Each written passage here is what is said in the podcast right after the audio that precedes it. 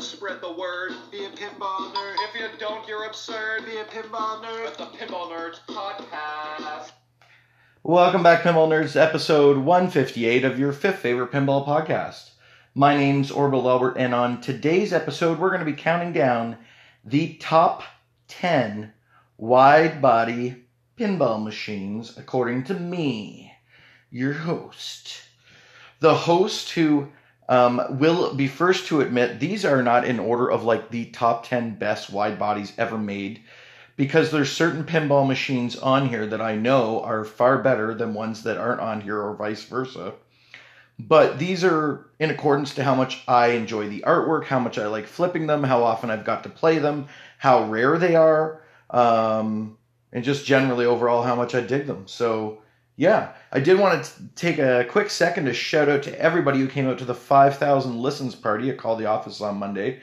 That was a great time. I don't even have an update for you because I don't even know who won because I was off doing an interview with Julie Dorsers um, basically right after she finished on finals, and I'm not sure who went through. I'll have to find that out and let you guys know. But I know that I was in Julie's group, and uh, she smoked me. She craned me on every single machine. I kept getting like second, second, second, and then I didn't do so well. But I got a lot of seconds, and Julie got a lot of firsts. And you know what? I was putting in okay scores, but I deserved it. She gave me a pants whooping, and I just thought it was so cool. We even did random draws with the cards and I randomly draw, you know, to, to be on Julie's team. And I got to interview her, and I think uh, I did a pretty good job with the interview. I know the background sound wasn't perfect, guys, but sometimes we're going to be in arcades, especially when we're doing live on location and I'm not editing out any background sounds and that sort of thing. But I had a great time. I possibly had too great of a time. Matt and I closed down CTO basically that night. Um, wow, we had a great time. Matt was off this week due to March break. Um, shout out to everyone on March break this week. Uh, hopefully, you get a few enjoyable days. Um, if you're a parent, you get a couple enjoyable days, you know, home with the kids. And if you're not, hopefully you're, you're off somewhere much warmer than here because the polar vortex has left Canada, but it's still just, I don't know, it's like minus five and it's kind of dark and dreary and but instead of me being a Debbie Downer, let's go back to the reason you came here. You don't want to listen to me talk about the weather. You want to hear me talk about my favorite top 10 wide body pins. You make the rockin' world go Uh, first of all, I will say that coming up with the title of this, I partially stole from uh, Mark and City, good friend of mine here, part of Lopple, also the creator of the Nightmare Before Christmas pinball machine which I think might be getting streamed coming up. I saw you mentioned that on Facebook this morning, so take a look for that. Um, I'm not sure who he's going to be streaming with. I would guess it might be my buddy Ian Harrower uh, from Gamma Goat, and I did say it right this time, I think, and uh, I'm, I'm trying to get it right, Ian. I'm trying to get it right.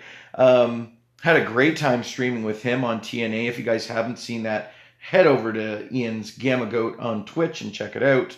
I did eat some 20 year old gum on that, and I have survived. I can let you know. But Mark and City had written on um, uh, a Pinside comment talking about wide body games. And uh, this is from two years ago. He said, Fat bottom girls, you make the rocking world go round. And that's where I kind of stole the title of this from. I'd already been thinking about using the song, but uh, anyways, thanks, Mark, for that. Mark does go on to say here Highway games are wide. NBX is wide, which of course is his game, Nightmare Before Christmas. I'd like to see more wide body games. Wide is the future. Toy Story needs to be wide. So, uh, Mark and City, thanks so much for that comment.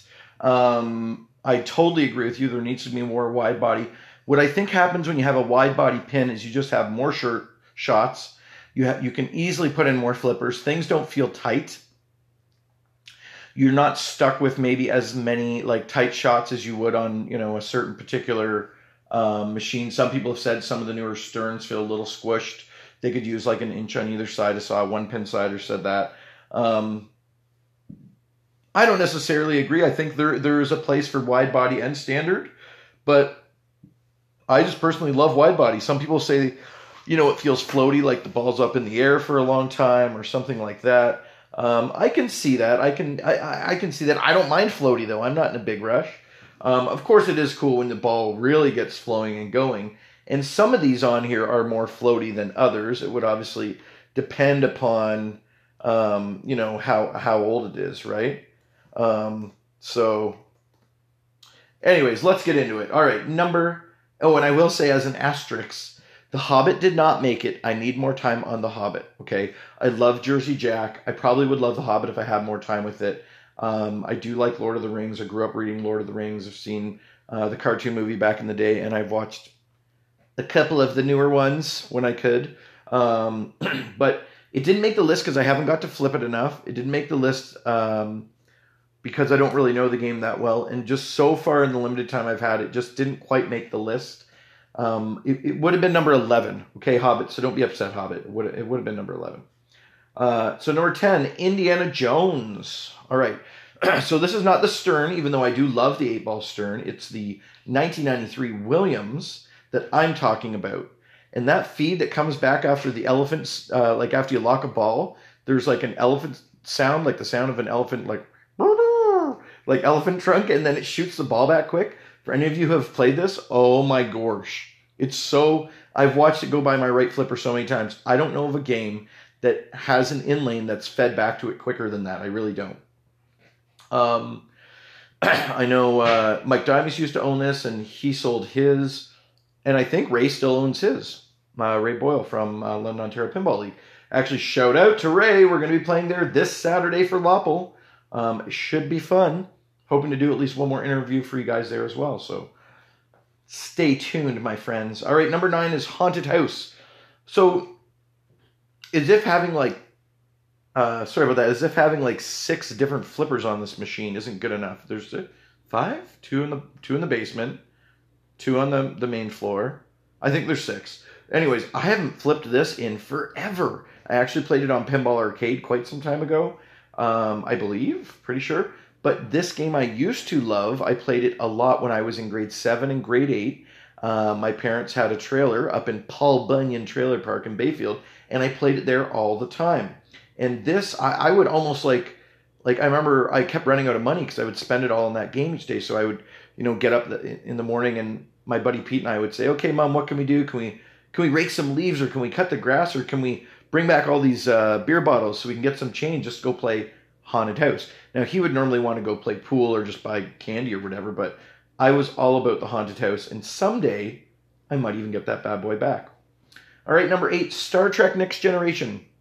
I'm not a Star Trek fan at all, um, but I am a Star Wars fan, and more importantly, I'm a really good pinball machines fan. And Star Trek: The Next Generation is arguably, perhaps, depending on who you asked, uh, one of the best games ever made, and certainly one of the best wide bodies ever made.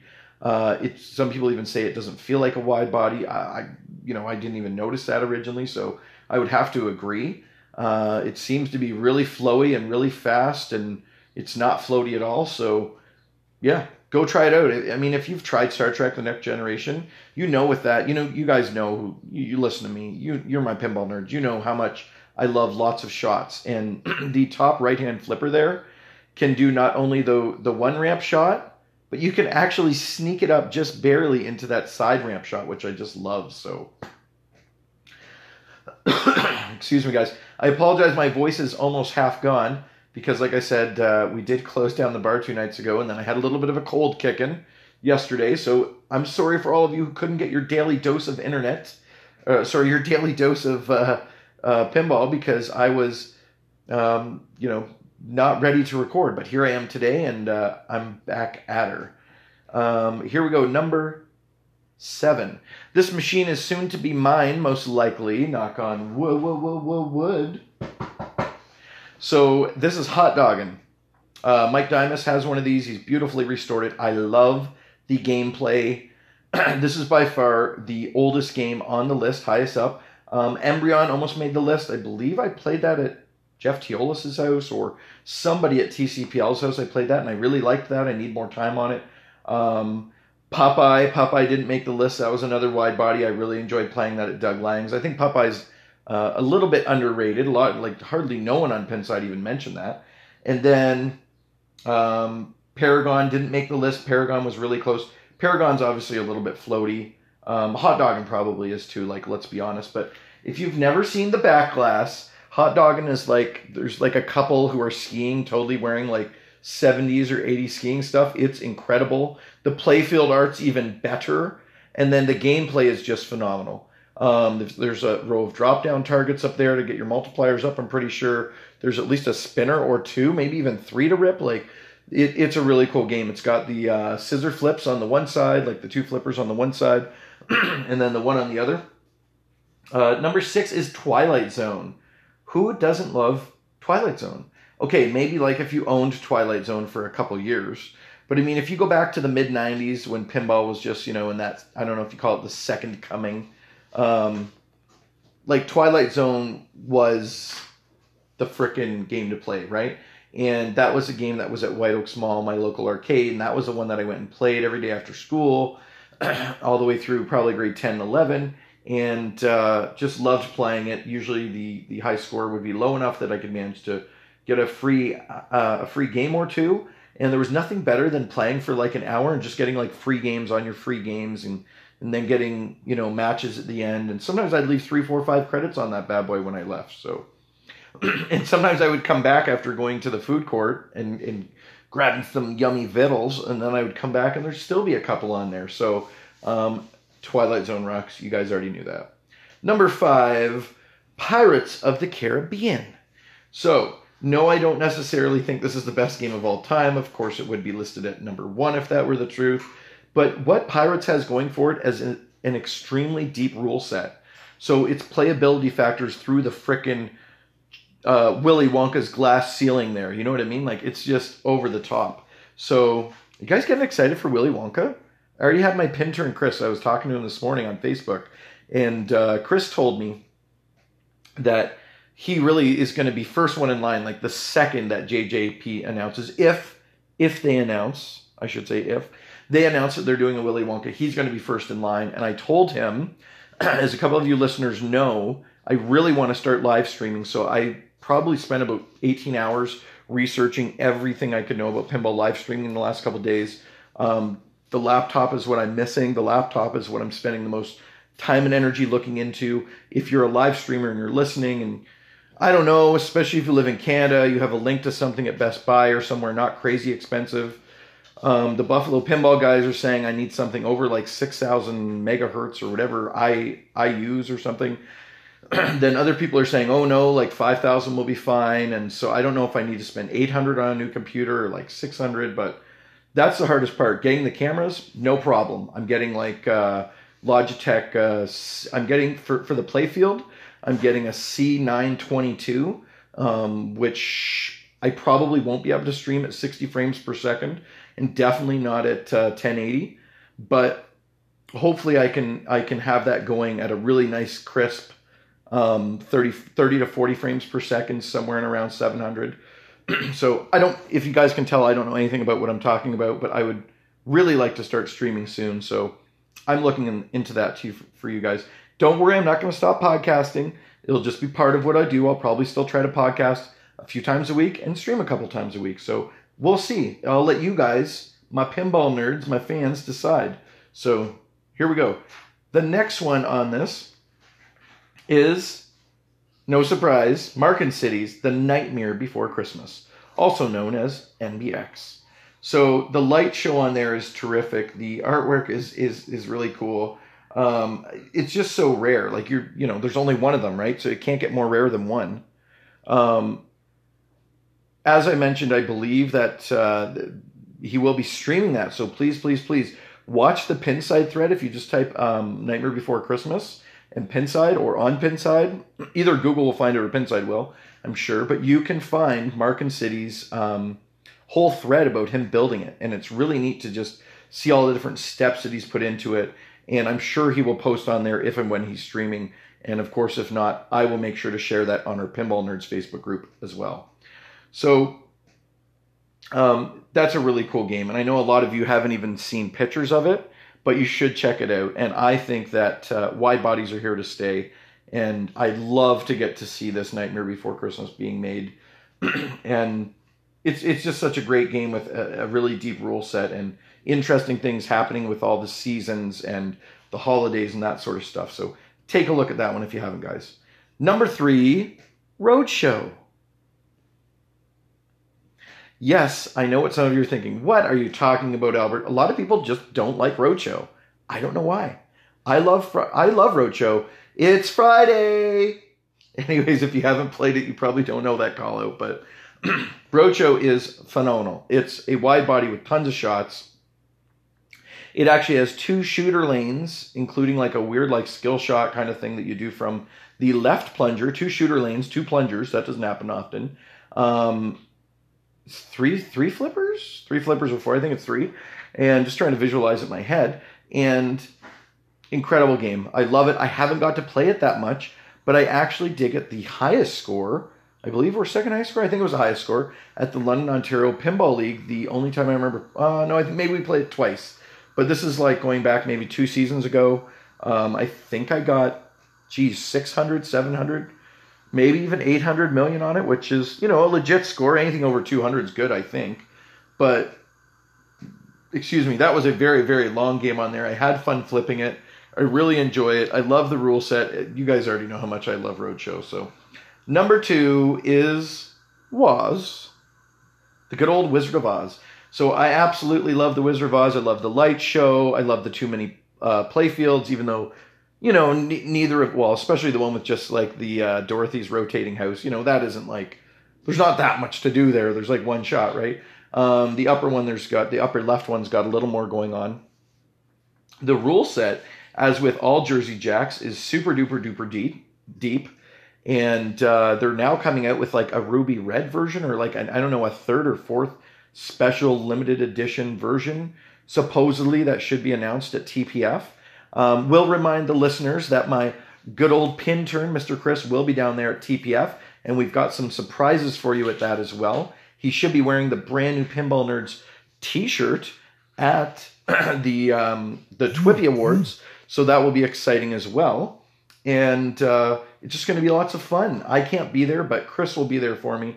And I'm really excited to hear his daily updates and his 10 Mission Impossibles. All right, and the number one wide body game. Everybody, if you're if you've listened to all 158 episodes of this podcast, you already know my favorite game is Dialed In. So you already know that Dialed In, of course, is my favorite wide body. Um, I even had to Google it to check because it just it doesn't it doesn't really play like a wide body. There's so much going on in it. There's so many shots and there's so much to do. It feels like it. Um, I think that the reason it continues to be so high on my list is because I've only got to play this thing like three times or even two times. Now each time I got to play it, I did have multiple games on it. No, I've got to play it three times now. so each time I did have multiple games on it, and I did have to play it in League for Loppel, and I did get the second or third highest score. Um, it wasn't even that high; it was only at like 180 million or 200 million or something. But um, and that was literally the first day I got to play it. I think it was my second game on it. We had to play for League. But anyways, I absolutely love wide body. I want to see more wide body. It'd be cool to see Stern come out with a wide body, especially if they felt like a game. They had a game that was super packed or something like that. I want to see more wide bodies, and uh, you know what they say. Um, they say I like big butts, and I cannot lie. That's what they say, and I'm not just talking about beautiful ladies, like one beautiful lady, like my wife, who's sitting here laughing at me right now. I'm uh, I'm actually talking about pinball machines.